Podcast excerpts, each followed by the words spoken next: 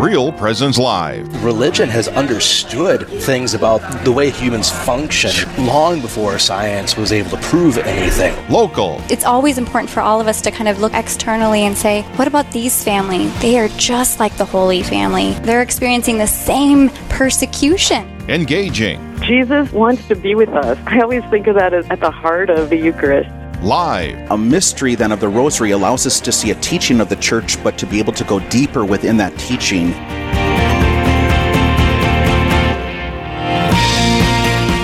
Hello, everybody. This is Father Craig Vosick coming at you live from Bismarck, North Dakota.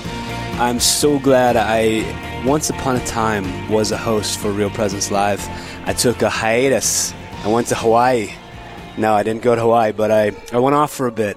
But I'm back, and I'm so delighted. I'm uh, I'm so honored to be with this great team. I've watched over these past couple years the the stations expanding across our listening area, new stations building, uh, towers being expanded bigger, spreading the message further. I absolutely am honored and delighted to be with you. Coming at you from the University Center at the University of Mary, this place is bustling with activity all summer long. I would like to begin our show with a prayer. Please join me. Heavenly Father, we thank you for your goodness and your kindness. We love you. We want to know you. We ask for the grace of your Holy Spirit to touch us, that we may that we may see, that we may hear, that we may know Jesus. We ask that you would bless our time, that you would bring many listeners to hear the saving message, the liberating message of your Son. We just consecrate this time through your Son, Jesus, in his holy name, to your glory and honor. In the name of the Father, and of the Son, and of the Holy Spirit. Amen. Everybody, I am so happy to be with you. Please stay with us for these two hours from 9 to 11 Central here as we plummet and plume all sorts of things uh, throughout our listening area. I'm wondering, Aaron, are you with us? I certainly am. Could you tell us what we're going to experience today? I would be happy to. We are definitely blessed to have Father Craig here in the hot seat today. He's going to be hosting two great, wonderful hours. In this first hour, we have Father Carlos Martins here to talk about the University of Mary presenting a teaching and exposition of sacred relics coming up here on Thursday, July 11th. I'm not going to go too far into it because that'll just give things away for you. Then in the uh, a little bit later in the hour, we'll have Father Craig here for Straight Talk. You'll want to get those questions ready from 9:30 to 10 a.m. Central. Call in at 877-795-0122 to get those questions for him. Then in the second hour, we'll talk with Eric Gallagher on the confirmation retreats coming up here in the Diocese of Sioux Falls. We'll also Mike Kudrowski here on Heart of Your Legacy. We'll hear more about that. And a guest speaker for the Thirst Conference coming up here in Bismarck, uh, Vera Maria Santo, and she's got an amazing story. We'll hear more about that coming up in the second hour.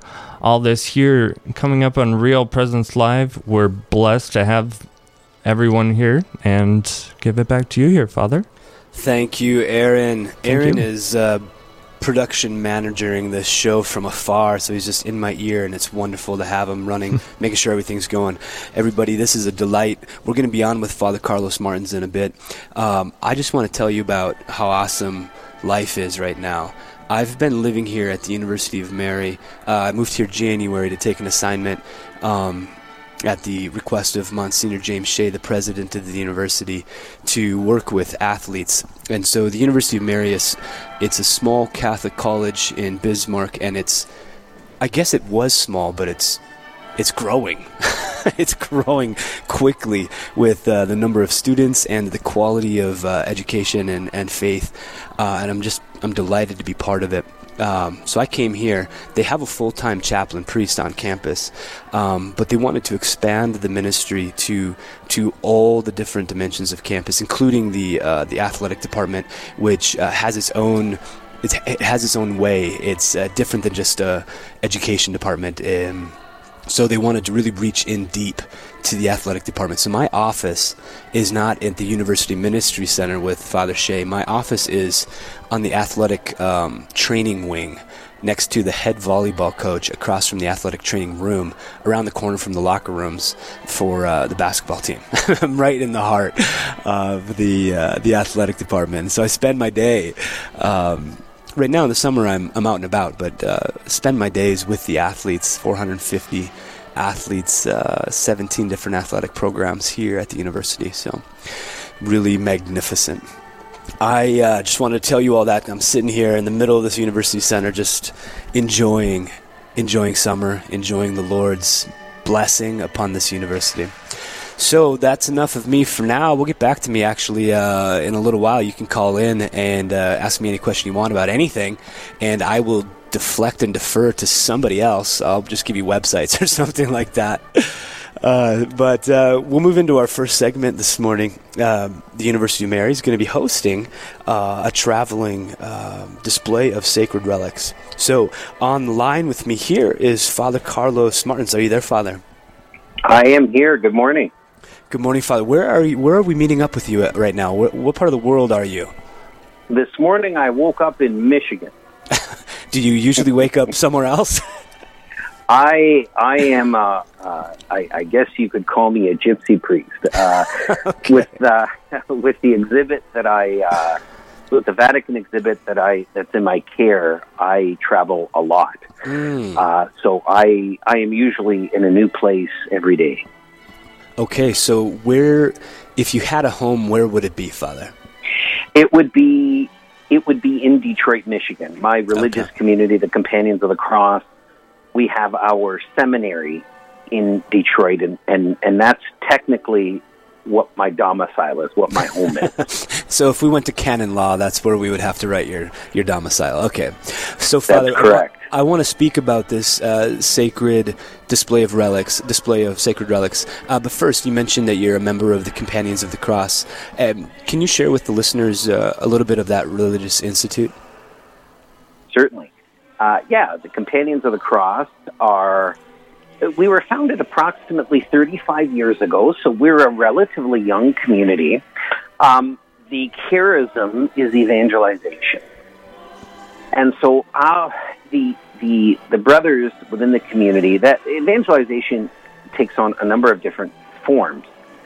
Some are parish priests, some are campus ministers, uh, some have itinerant ministry, like I do, where Yeah. we we give parish missions and and um, uh, travel to places in order to minister. Uh, but the the community, our founder passed uh, less than eight years ago. So he, I mean, we those of us who who have been part of the community for a while, we certainly remember our founder. Uh, but we we are a relatively young community. Okay. Very good. And you are exercising one of these itinerant uh, ministries by going around uh, the United States or maybe beyond with this with this display. So let's move to that, Father.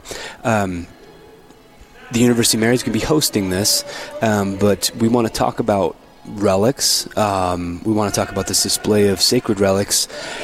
A beautiful gift in the life of the church. Um, but just for a person who's like, what's a relic? Why are we talking about that? What exactly is going on here?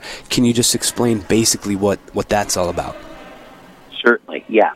So relics, uh, in a nutshell, are physical objects that have a direct association with a saint or with our Lord.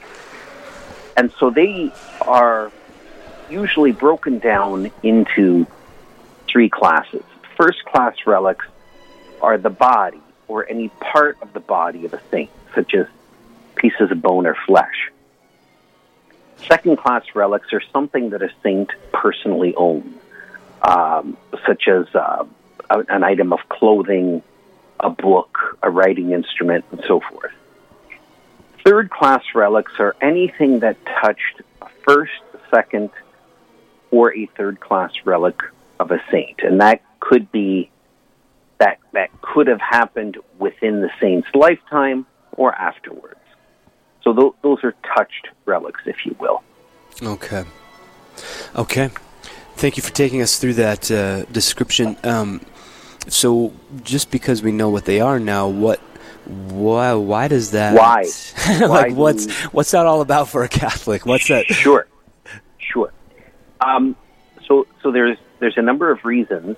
Um, the saints are members of Christ's body, and the physical body of a saint is a temple of the Holy Spirit. We we hear that from Paul in various places uh, within his epistles.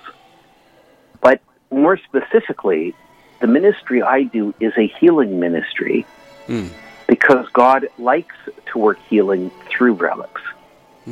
And we, we hear about it in Scripture in a number of different places. In fact, every single time relics are mentioned in Scripture, there are always two things that occur. There is always a healing. Hmm. And secondly, touch is the, is, is, is the means which that healing comes about. So, for example, in the second book of Kings in the Old Testament, man had died and was and was buried. He was buried in uh, a grave in, within which the prophet Elisha had previously been buried. Now, this was a common thing. You you dug a deep hole, you carved shelves on the side of that hole, and until that grave was full, you you kept putting uh, bodies, corpses within it. Well, accidentally, as the man was being buried, his body came into contact with the bones of Elisha. And it says he came back to life and sprang to his feet. In the New Testament, uh, we hear in Matthew 9, for example, uh, the woman who was healed of her hemorrhage by touching the hem of Christ's cloak. Uh, and, and Mark even goes further. When Mark relates that, he says, and as many as touched it were healed. In Acts chapter 5, we hear about Peter healing with his shadow. That when he would walk down the street, people would, would, would line the street with the sick so that his shadow might touch them. Now, what this is telling us is that even Peter's shadow was healing. Whoa. In Acts 19, Paul was so holy and had such a, a, a reputation for holiness that they would touch him with handkerchiefs and aprons and then lay them on the sick. And it says their diseases would leave them, and if they had any evil spirits, they would depart from them. So, this is what God chooses to do through the relics of the saints.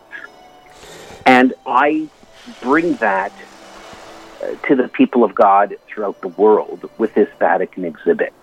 So people are permitted to touch them. They can hold the reliquary, can touch their devotional items to them, images of their friends and family members as a means of intercession, and have an experience with the saint through his or her physical remains.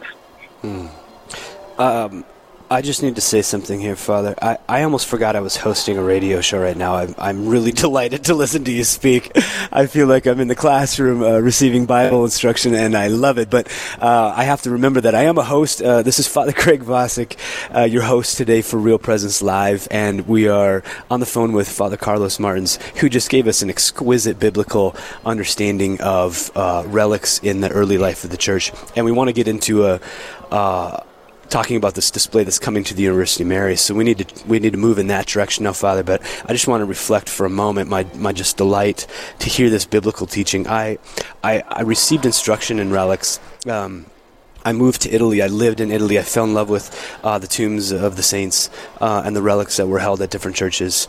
Uh, but it took a while still for me to to really grasp the biblical the biblical proofs. And I was visiting a shrine a couple years ago, and uh, this the, the tour guide uh, was speaking about a couple different biblical pieces that I, I forgot or I hadn't seen before, and it's just so refreshing and and uh, encouraging or heartening to to see that the practices that we have in the church are right from apostolic times, and uh, they just they've come down in such a holy way. So thank you for that really beautiful um, biblical teaching. Can we move in a direction um, now about your coming uh, with this exhibition of sacred relics to the University of Mary? Um, so just can you share something about that? Sure, certainly. So the the exhibit had a tour scheduled for the Midwest, the through the center of the of the nation, and the I the ministry generally books quite a while, quite a ways out in advance, um, generally around three or four years, and so the University of Mary. Several months ago, six, seven months ago, they were dedicating an altar and they wanted a relic for that altar. So they reached out to me if whether I could help procure one for them, Mm. and I did so. And then um, I had mentioned to the university, "Look, I'm going to be very close to you. Would you like to have an exhibit uh, on your campus? I have a free day." And so they jumped on it, and that's how that visit came about.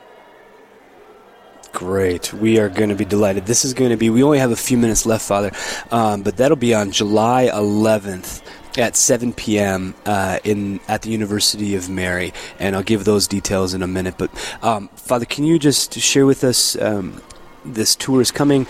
What what will the faithful experience when they come? Sure. Well, uh, so every exposition begins with a teaching where I explain relics. Uh, that teaching is a very thorough one. It is, um, by the time people are done, I will explain the theology behind relics. I will go over through the scriptures again. I'll talk about some very special relics in the church, and that will be part of this exhibit. For example, there will be uh, one of the largest fragments of the true cross left in the church that will be present. There will be a fragment of Our Lady's veil, the cloth that Our Lady wore around her head while she was alive on earth, relics of all the apostles, relics of saints that that that are loved and beloved throughout the world. Saint Therese of uh, Lisieux, uh, Saint Maximilian Kolbe, and so forth. Saint John Paul II, and at, I part of that presentation, I train people on how to find their saint. So I guarantee people that there's going to be one saint that is going to reach out and connect with them. Oh, that's And great. and so I I train them on how to do that. Great. And so afterwards people have an opportunity to venerate them.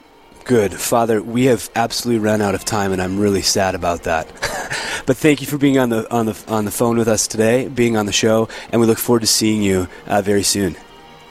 All right. Well, thank you very much. It was a pleasure being with you. Wonderful. God bless, Father. Uh, thanks. God bless. Thank you so much. Uh, we look forward to having you on campus very soon. Coming up next, um, if you have a question about the faith or want to try to stump me, uh, please don't do that, but please call in. Get those questions ready for our Straight Talk segment coming up in a little bit. Um, and also, Father, uh, Eric Gallagher of the Diocese of Sioux Falls. I almost called him a priest. I guess uh, he's got a calling, maybe. Uh, he was going to share about what it means to be a disciple uh, in the Diocese of Sioux Falls. All of that is coming up soon on Real Presence Live. Stay with us here. Stay with us. There's more Real Presence Live to come on the Real Presence Radio Network.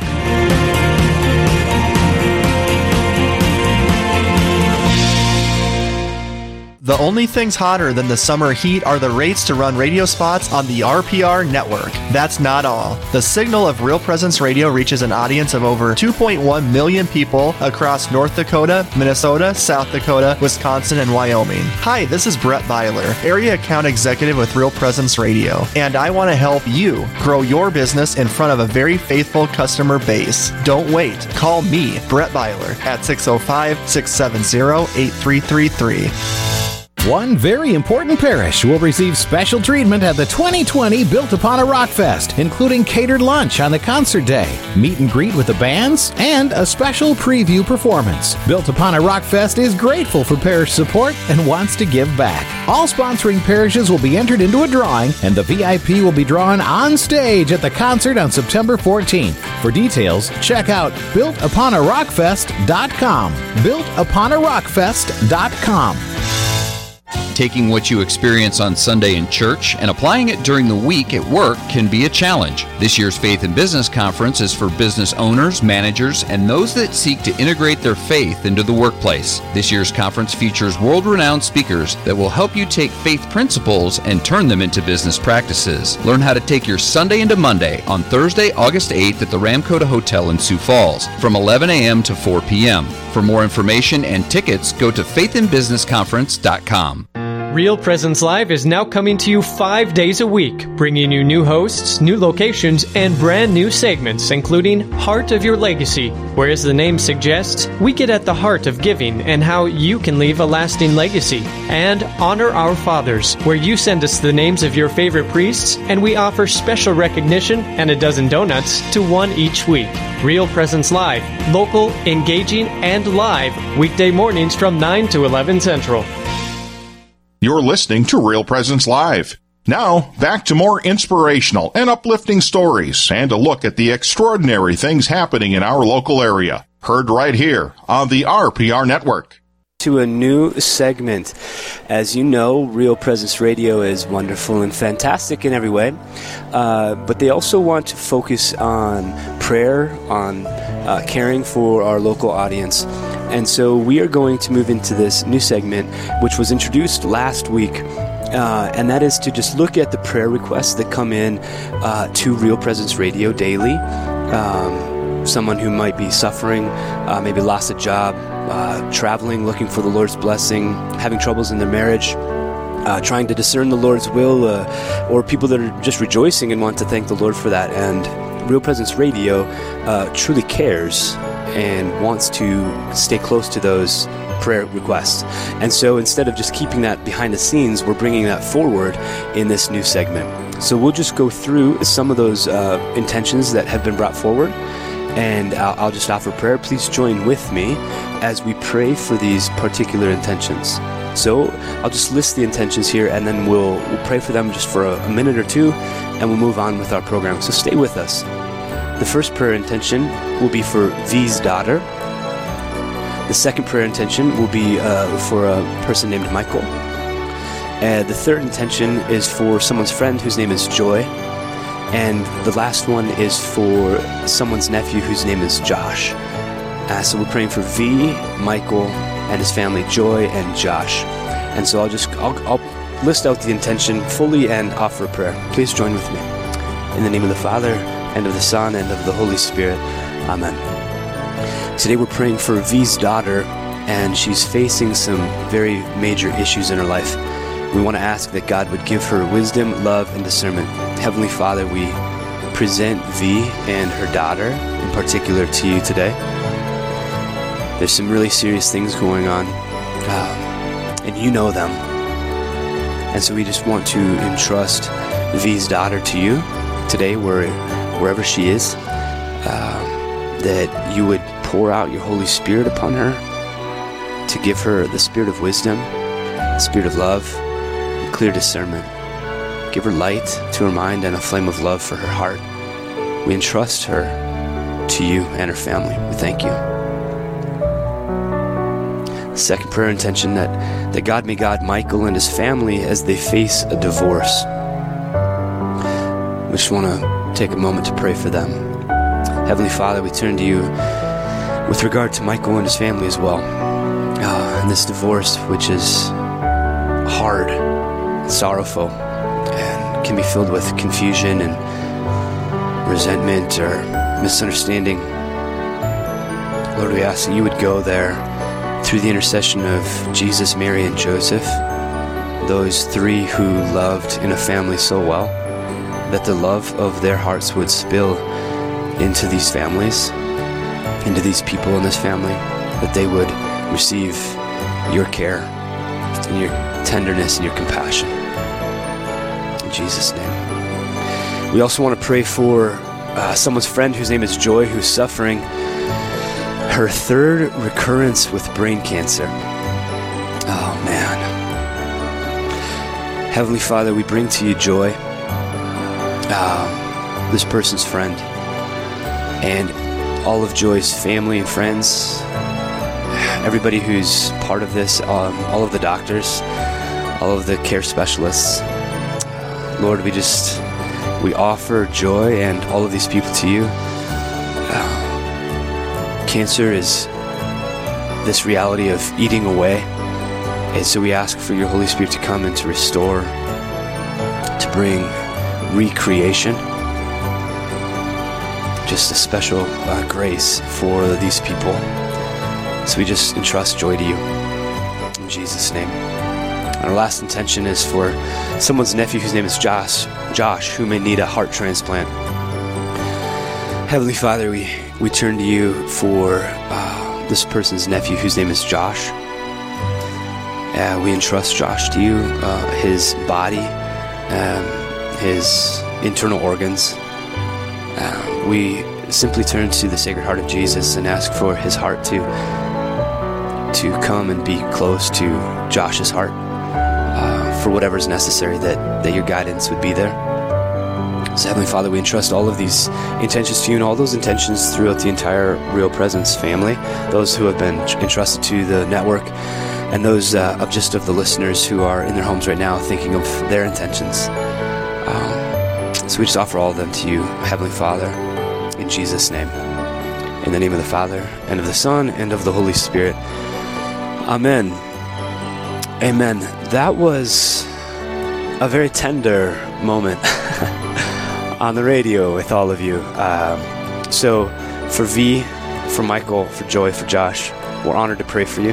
And for all you in the listening uh, area, we want to keep praying for you. This is a family. This is yeah, it's a it's a corporation uh, running a, a, radio station, but it's uh, this is a family because it's the Catholic Church uh, throughout time and space. So Anyway, that's the end of our first installment. We have to move back into high energy, I think, somehow. Uh, but that was just kind of a tender moment.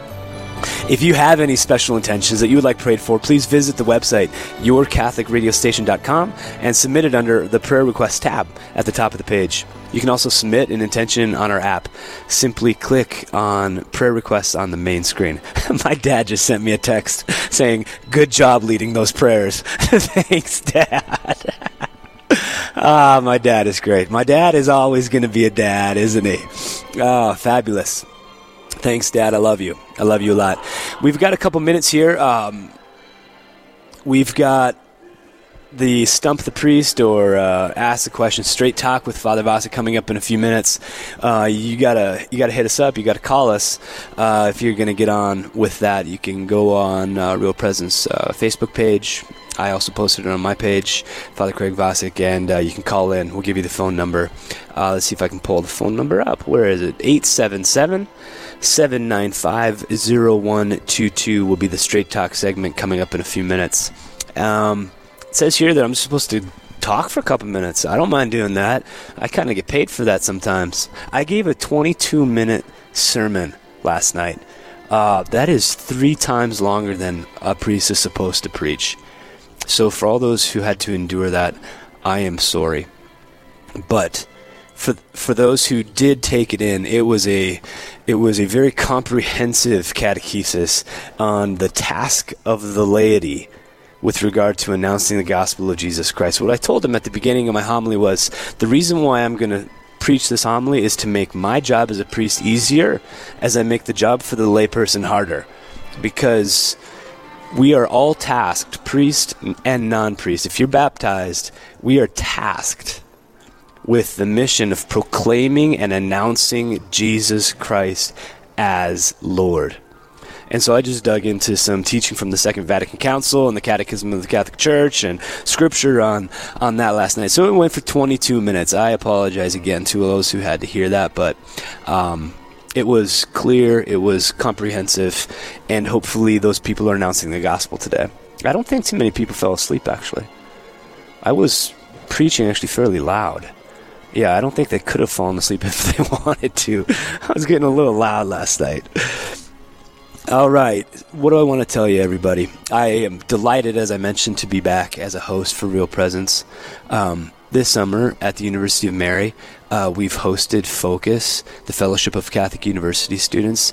Two thirds or three fourths, I'm not sure of the math exactly, of their student missionaries, a graduate of college, now going back and being missionaries for students on college campuses. There are like 600 of them here, uh, training for a two year commitment to go out onto college campuses throughout the United States of America and proclaim Jesus Christ. Uh, is magnificent. Uh, so I got to see that. I got to see lay people prepared to go on mission. And you don't need to be a professional missionary. We'll talk about that later to go and announce the gospel. So we're coming up now on a new segment. Um, maybe something that I've already talked about or that we've talked about on the show has struck a chord. It's now your chance to ring in. We're going into a new segment called Straight Talk. This one is uh, with me. I guess that's what's new. We've been doing Straight Talk for a while. We do it every day. Uh, but I'm back on air. So here we go. Coming into this new segment for me, Straight Talk with Father Craig Vosick. I am here in the studio at the University of Mary in Bismarck. This segment on Real Presence Live called Straight Talk is your opportunity to share your questions and comments on topics related to the faith or on things happening in the world around us with local hosts and priests. When you hear the sound effect, which you just did, please call 877 795 0122 or send your questions, comments to us on Facebook. We'd love to hear from you, and I promise I'll try to answer them um, very gently and politically uh, because I don't always know everything. Uh, so the number 877 795 0122. Straight talk with me for the next half an hour, everybody.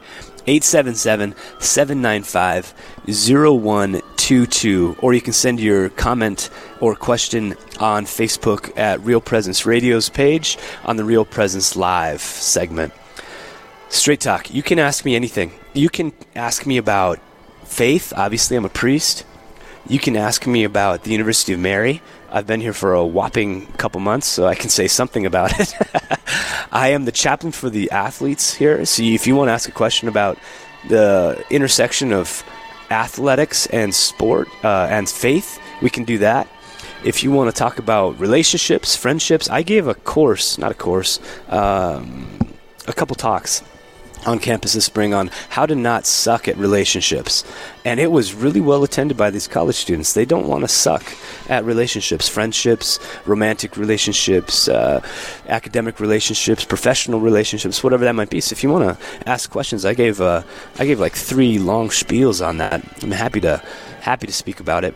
Um, anything that you might have, we can talk about from a Catholic lens. Um, maybe you saw something on CNN uh, or on MSNBC or Fox News or whatever they are, or on a podcast or on Twitter or on Instagram or something like that, and you're like, I want to know what the church says about that. Uh, I'm happy to, to be with you for that. We have something on Facebook here. Uh, before I get to that, know that you can call in at 877 795 0122. Earl on Facebook.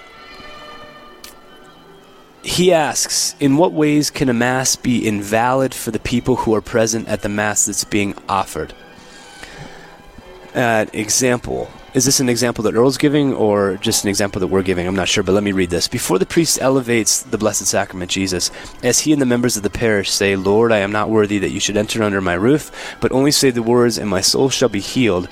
If the priest adds his own words that aren't found in the Eucharistic prayers of the Roman Missal, would that Mass be non valid? Um, okay, that is from Earl. Great. In what ways can a Mass be invalid for the people who are present? It's actually pretty hard and this is a, this is good for the faithful to know. It's actually pretty hard for the mass to be invalid. Um, there's very few things that actually need to happen. The priest needs to take bread that is of wheat and water. He needs to take wine that is from grapes. And then he needs to say certain words. And those words are in bold in the in the missal. Uh, so for the host, he has to say, Take this, all of you, and eat of it. This is my body. Um, and with the chalice, he has to say, Take this, all of you, and drink from it. This is the chalice of my blood. And the prayer goes on. As long as the priest does that, takes bread, takes the wine, says those words, the Mass, uh, the Eucharist is being confected. That is, the, the bread and the wine are changed into the body and the blood of the Lord.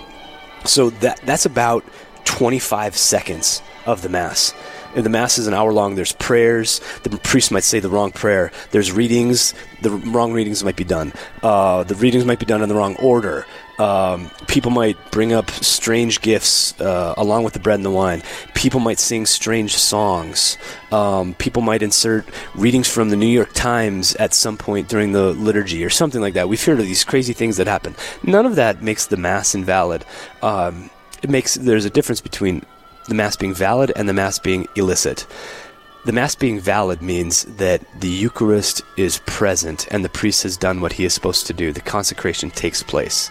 Um, the the mass being licit means that the priest did everything right.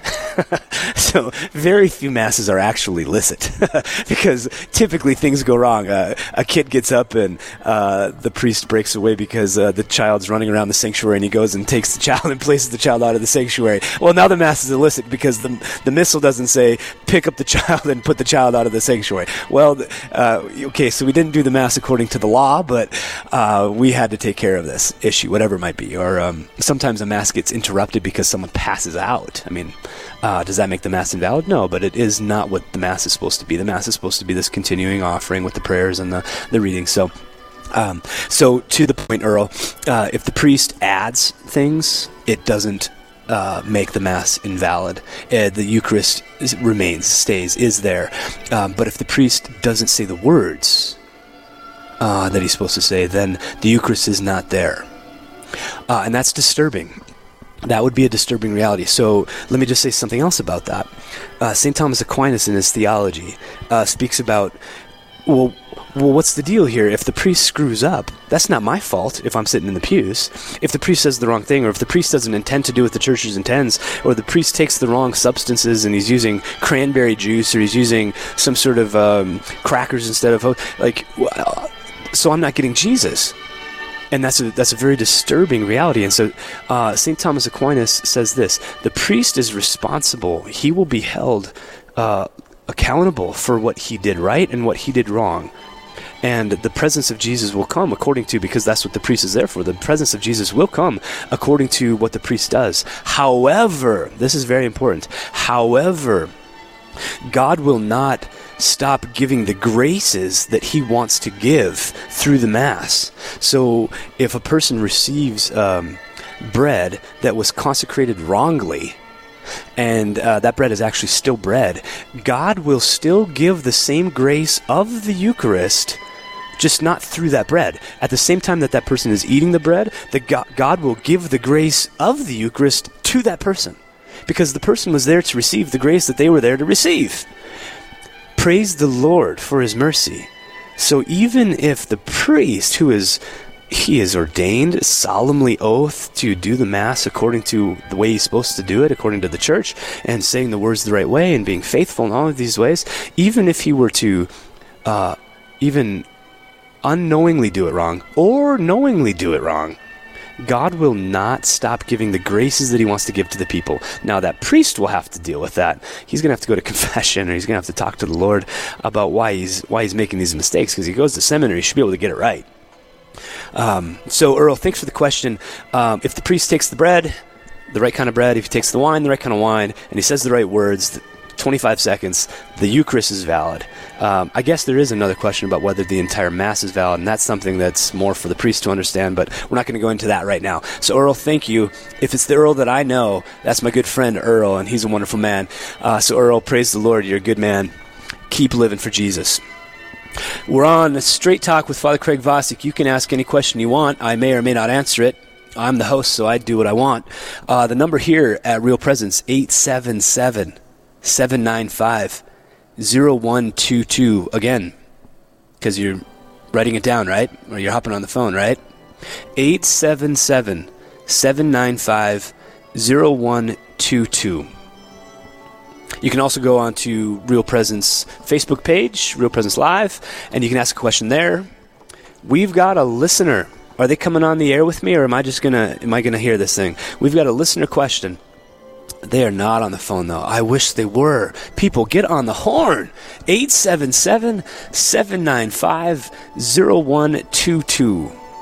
All right, so here's a questioner. Here's a question What is the best way to respond to the question, How do you prove that God exists? This listener is from the Bismarck area. Hi, I'm waving to you. I'm up on top of the hill, on top of you, Mary. You can see me. Here I am waving. What is the best way to respond to the question, How do you prove God exists? This is a four hour question. It's a very, very good question. I recently answered it this way to someone. Um, they say, Well, how do you know God exists? And I said, Easy. I spoke to him this morning. because Jesus lives in us, huh? And so we speak to the living God every day. We don't have to somehow prove that he's out in the sky somewhere. Uh, he proves his he proves his existence by dwelling in us. And I I spoke to him this morning. Uh, so that probably won't do well for your friend though when they're asking how are you going to prove that god exists because they will say well i'm not inside of you having some sort of subjective experience that maybe you're just making up okay i got that scripture's clear on this uh, from st paul's letter to the romans in the first chapter st paul writes that we can tell that god exists simply by looking at creation by by simply looking at the things that have proceeded from him. You can get to the creator by looking at the creation. Um, and so, just by looking around, if we are simply using our reason and looking upon things as they simply are, we are able to tell that God exists. Through things that are beautiful, through things that are truthful, through things that are good, through things that identify harmony, through things that are so exquisite and beautiful or magnificent or magnanimous or wonderful or cr- crazy awesome that it's like there's just no way that a human could do that, or there's just no way that a uh, a chaotic, unrational chance would bring that about. Um, so that's not a it's not an absolute proof of God's existence, um, but it is a proof nonetheless. Um, the experience of love is a proof of something because if love has a meaning, which most of us would say love does have a meaning, if we want to give love meaning, then the meaning has to be anchored in something that would give it meaning. That is to say, I can't create meaning just because I want meaning. If it exists, that means there's there's something that made it exist. And when I experience love, and I know that uh, when my when my father sends me a text and says, "Great job with the prayers," and I know that he cares about me, and I know that he loves me, um, whatever's going on inside of me, I can either say, "Well, that's it's meaningless," It's just something that's passing through me as a sort of biological reality in my chaotic, evolved, um, super primate reality. Okay. But then my bond with my father is th- just that. It's chaotic and has no meaning. But it has meaning. It absolutely has meaning. Um, so that's something. Now, St. Thomas Aquinas, you can look them up. He gives five proofs for uh, God's existence. Um, and they're wonderful and I forgot all of them. uh, but they go through that there's an unmoved mover, that there's a first cause, that there's things moving from other things, and there's certain things that have to be, otherwise nothing would be. And they're philosophical and ontological and metaphysical and lots of big words like that. Uh, so I would I would point you to that. St. Thomas Aquinas. I would also point you to Father Robert Spitzer. This guy is fantastic.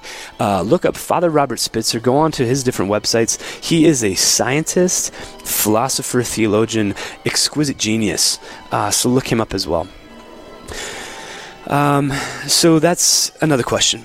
Hey, we've got someone on the phone. Uh, so I want to go to the phone, everybody. Uh, I'm going to give you the number 877 795 0122. If you want to call in on the Straight Talk segment, come on, everybody. We love having you. 877 795 0122. Rock, you are on the phone. Hello.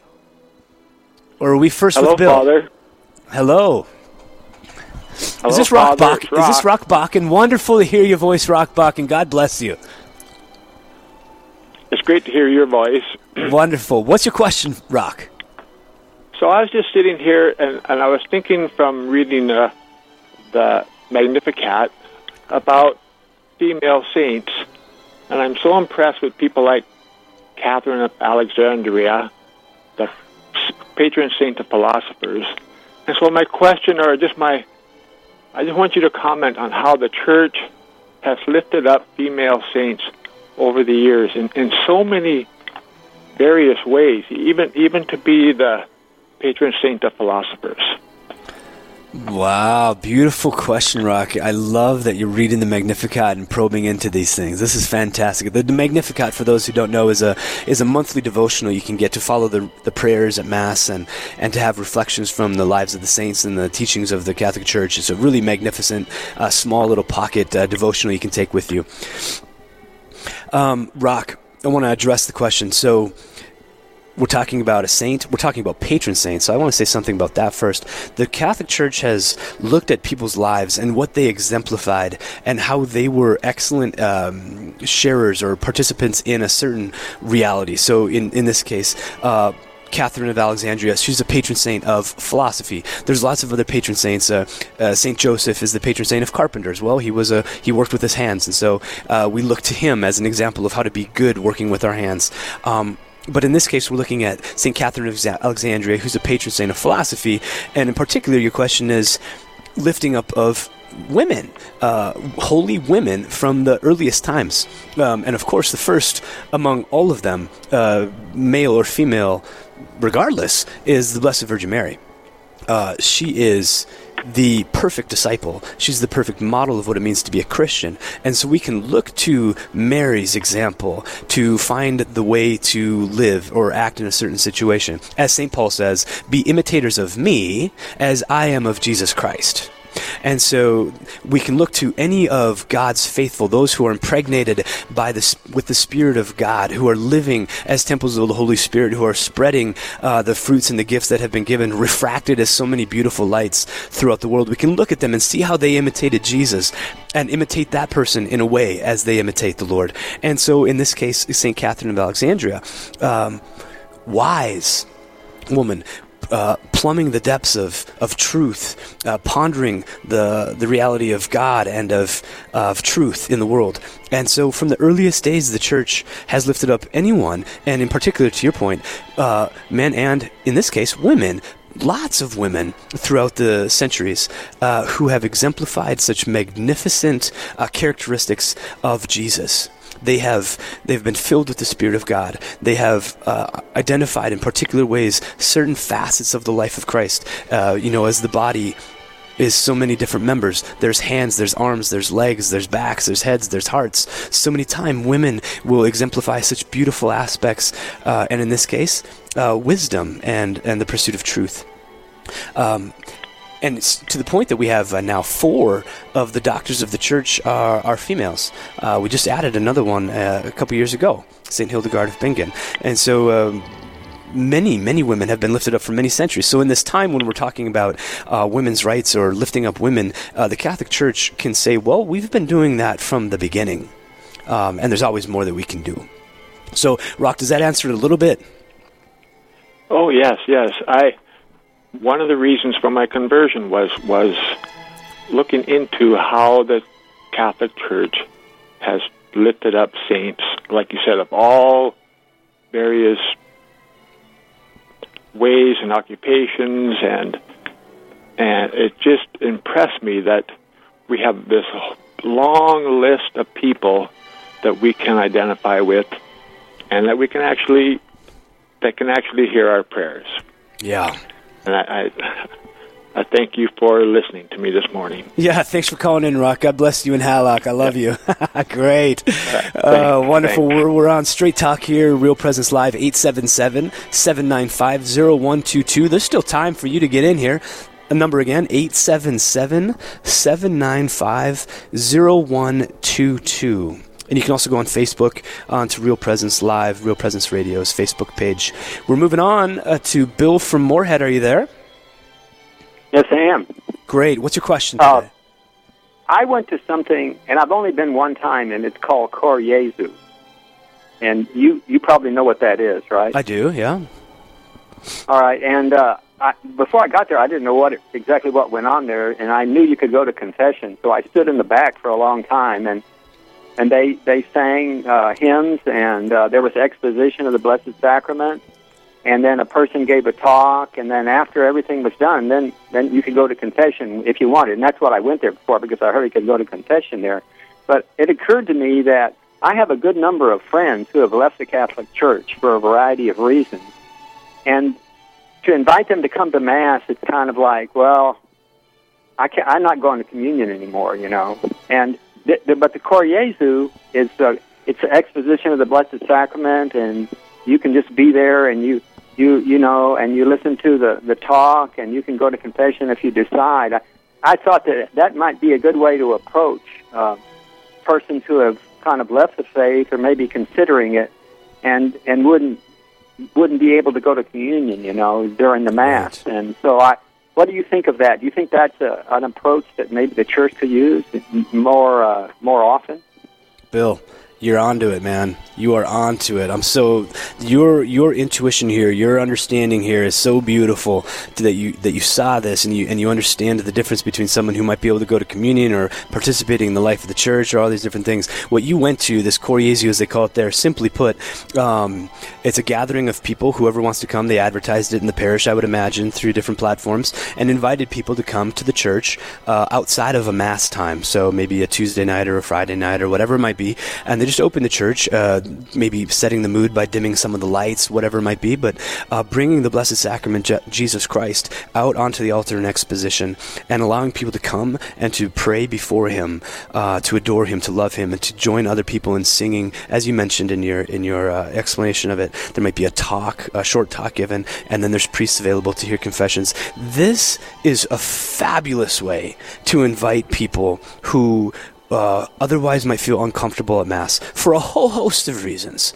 There might be someone who's uh, Catholic and hasn't been practicing for a while and just um, knows that they can't go to communion for whatever reason because they haven't gone to confession. They're just not ready for that. There might be someone who's not Catholic uh, and they would be kind of weirded out by the Mass. They'd be like, what's all this standing and sitting and all this stuff? I'm, I'm, an, I'm a total outsider on all this. Um, but they want to go to they want to go to something, or I want to invite them to something that's less imposing, let's say, than the mass. Not that the mass is imposing in itself, but it can feel uh, imposing upon someone who's not familiar or not ready for it, let's say. And so to have a, a more casual, a more intimate, a, a, less formal, less structured way of coming into the church, but still encountering Jesus Christ, uh, uh, still being able to sing, to pray together with others, to hear a talk, uh, to be able to go to confession. Um, it's a it's a magnificent avenue Bill. So your intuition is exactly spot on. It's a magnificent uh, way, outreach, to invite people uh, into a deeper practice. Now, for a lot of reasons, uh, a person who is a Catholic and been going to Mass but is looking for something more, let's say, well, this is something apart from Mass where they can encounter the Lord Jesus and sing and pray, uh, listen to His Word in, in, another way. It might be a, a deeper encounter uh, in a personal way with Jesus at that time. Who knows? Uh, or for someone as you mentioned, who's an ex Catholic, or maybe even someone who's not Catholic. I call these things entry points. And uh, when I was in the parish, I, I focused on entry points with people, things other than the Mass that we can do as, as priests or as faithful to invite people to expose them to something of the church without the fullness, let's say, of, of a high Mass, with all the smells and bells. And so we would do Bible studies. We would do them at the church. We would also do them in people's homes, um, less uh, imposing in a way. You can invite your friends to your house, maybe easier than you could invite them to come to mass if they don't know the mass, right? Um, I, I, hosted a wine club, which I used as an entry point. Uh, it was a, an opportunity for a priest to be with people uh, outside of mass, outside of religion, but questions come up, plenty of them, because it's a priest, right? Um, so this uh, this point, Bill, uh, to your to your intuition, you're spot on that this sort of thing and more should be done in the church with with singing or with praying or gathering or confessions or inviting people outside of the mass as well, so that one day they can get to the mass uh, and and receive full communion uh, in the Catholic Church. So, Bill, you're spot on. Thanks for that great insight. Great insight and question. Thank you, Father. Thank you, thank you. One. Bye bye. God bless. Everybody, this is magnificent. Straight Talk with me, Father Craig Vossick, going on right now. We're coming towards the end of it, but we're not done. We're not done yet.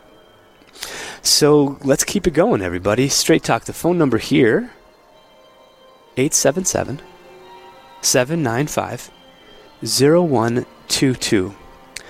Here's a question from Facebook. Someone came on to uh, my Facebook page and asked this What is the point of petition prayer? That is asking things of God. If I already know that God does what is best for us.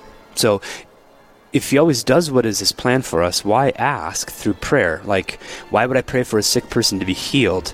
If God wants that person to be healed, he's going to heal them. Okay. I believe he has a better plan when it feels like my prayer isn't being answered. Oh, okay, because if I'm asking and God does something else, okay, got it.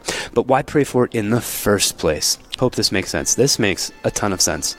Um, just so you know, this question has been asked by centuries of Christians, and you could. Um, search this on Google, and you could probably come up with a lot better answers than I'm going to give you from people like C.S. Lewis. He answered this in a magnificent way um, in. Um, oh, what book was that? It might have been God from the Dock, God in the Dock. Anyway, there's a bunch of questions, and he answered a bunch of them. And, and one of them, St. Augustine has also answered this question. And I mean, so many people have answered this question. Um, but one answer, one reason, is that God wants to uh, he knows our heart, but he wants us to show him that what our heart is. Does that make sense? That um, if something's inside of me, yeah, God knows it's inside of me, a desire, let's say, for my friend to be healed. Um, but the articulation is me staking a claim in it. Not just a desire inside of me, but I'm I'm making it known that this is my desire, and it's actually good for me to make it known. Um, it'd be similar to uh, my father who sent me a text message a few minutes ago. He wrote me a text and said, "Great job with the with the prayer section of Real Presence Live." He could tell me that he loves me, or he could not say anything at all. I know that my dad loves me, but when he tells me that he loves me, it does something, probably for him, and it does something for me. So when I articulate to someone, let's say all my friends know that I love them, well, then I don't need to tell them that I love them. Wrong. Actually, I do need to tell them that I love them uh, because we need to hear that. Um, so God doesn't need to hear it. And, that, and, that's the point we need to make a distinction on. God doesn't need to hear our prayers, but we need to hear our prayers. And that articulation uh, is pleasing to Him. Um, and He answers us according to our, um, according to our desire uh, he does hear us. So we shouldn't have this misunderstanding of providence in that God's already doing everything and we're some sort of passive uh, bystanders in all of creation. I mean, that would be really a wrong way of understanding um, who God is and how we fit into his plan. We are not um, sort of flipped off to the side and, and uncared for by him. He makes use of us. And so, just like uh, if there's a poor person on the street, and I said, well, why do I need to go feed that poor person? Um, if God wants to help that person, He can help that person. Wrong. He uses us. We are the body of Christ. And so my heart, my words, my petition are part of the body of Christ, part of the utterances of Jesus' own prayer to his Father, and absolutely important. Uh, so not only should we not pray, we should pray more. And in St. Thomas Aquinas says we should pray for the things that are closer to our heart, because that desire that we have, it touches the heart of God. Uh, it moves him. And so don't be afraid of that at all. Um, so, a great question. It's been asked hundreds and thousands of times through the centuries, and um, there's lots of different answers. Um, but the simple final to that is do it because it is pleasing to the Lord. He likes it, He wants it, and uh, He makes use of it. And so it, it matters. Okay, everybody, we are coming to the end. We are done with our calls. We are done looking at our Facebook page. We are done with all of that. Brothers and sisters, there I'm so glad that we have this segment because we have these national call-in shows where it's probably hard for people from all over America to get it, to get in and they get hanging on the line and, and different things like this. But you were thanks for calling. I want to thank Earl. I want to thank Rock. I want to thank Bill. I want to thank all those people who who reached out today uh, asking questions that, that that were on their mind. That's good for us to ask these questions. We might ask the question, why ask questions? Why ask real presence? Why not just ask God and He'll tell me the answer? Well, guess what? Me asking or you asking those questions and now articulated out loud is helping other people hear something that maybe they hadn't thought of or maybe they had thought of and now they're hearing uh, thoughts on it as well. Similar to our petition prayer. When I petition, I remember being at. Uh, I remember being at a prayer night, and a woman opened her mouth and she said, Lord, I want to thank you for the gift of being Catholic. Um, and I had never thought of that. So that was magnificent. We're moving on, everybody. We're done with that. I want to tease this next segment. Thanks for everyone who called in uh, or wrote in with questions. That segment is 9:30 every day. Next, up next is Eric Gallagher here to talk about discipleship. Coming right up.